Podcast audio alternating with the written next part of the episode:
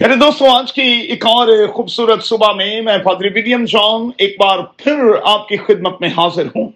میرے ساتھ دیکھیں، انسان کی کتاب کا تیسرا باب اور اس کی گیارہویں اور بارہویں آیت۔ آج صبح کے لیے ہمارا مضمون ہوگا how to be a man مرد کیسے بنے؟ اکثر یہ جملہ کانوں سے ٹکراتا ہے کہ مرد بنو مرد۔ اچھا بندہ بننے کے لیے، مرد بننے کے لیے ہمیں کیا کرنا ہوگا؟ کیا واقعی ہم جانتے ہیں کہ مرد اور بندہ کس طرح سے بنا جا سکتا ہے؟ بائبل مقدس کی روشنی میں چند ایک باتیں مہربانی سے نوٹ کر لیں۔ پہلی بات ڈسپلن کے ذریعے سے۔ چیزوں کا زندگی میں آرڈر میں ہونا پیارے دوستو بڑا ہی لازم ہے۔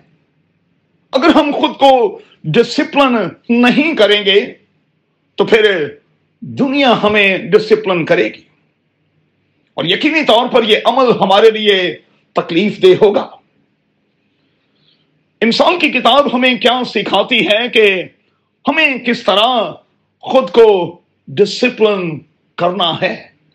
ہو سکے تو تیسرے باپ کی گیارہویں اور بارہویں آیت کو ضرور چیک کیجیے گا۔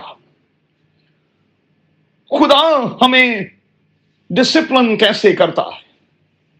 اور اس کا سادہ سا جواب یہ ہے کہ تمبی کر کے، ملامت کر کے۔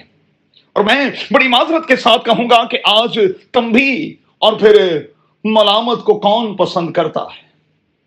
کریکشن اور روک ٹوک کو کون پسند کرتا ہے؟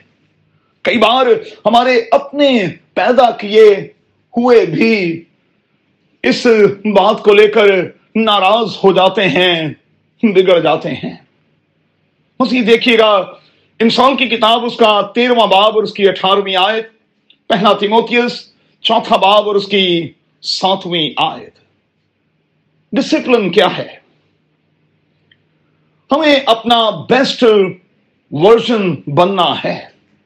اپنا بیسٹ دینا ہے۔ ہمیشہ بیسٹ ڈسپلن ہوں گے تو ہم خود کے لیے، خاندان کے لیے، اپنے ساتھی کے لیے، اپنے والدین کے لیے، اپنے چرچ کے لیے، اپنی اولاد کے لیے افیکٹو ثابت ہو سکیں گے۔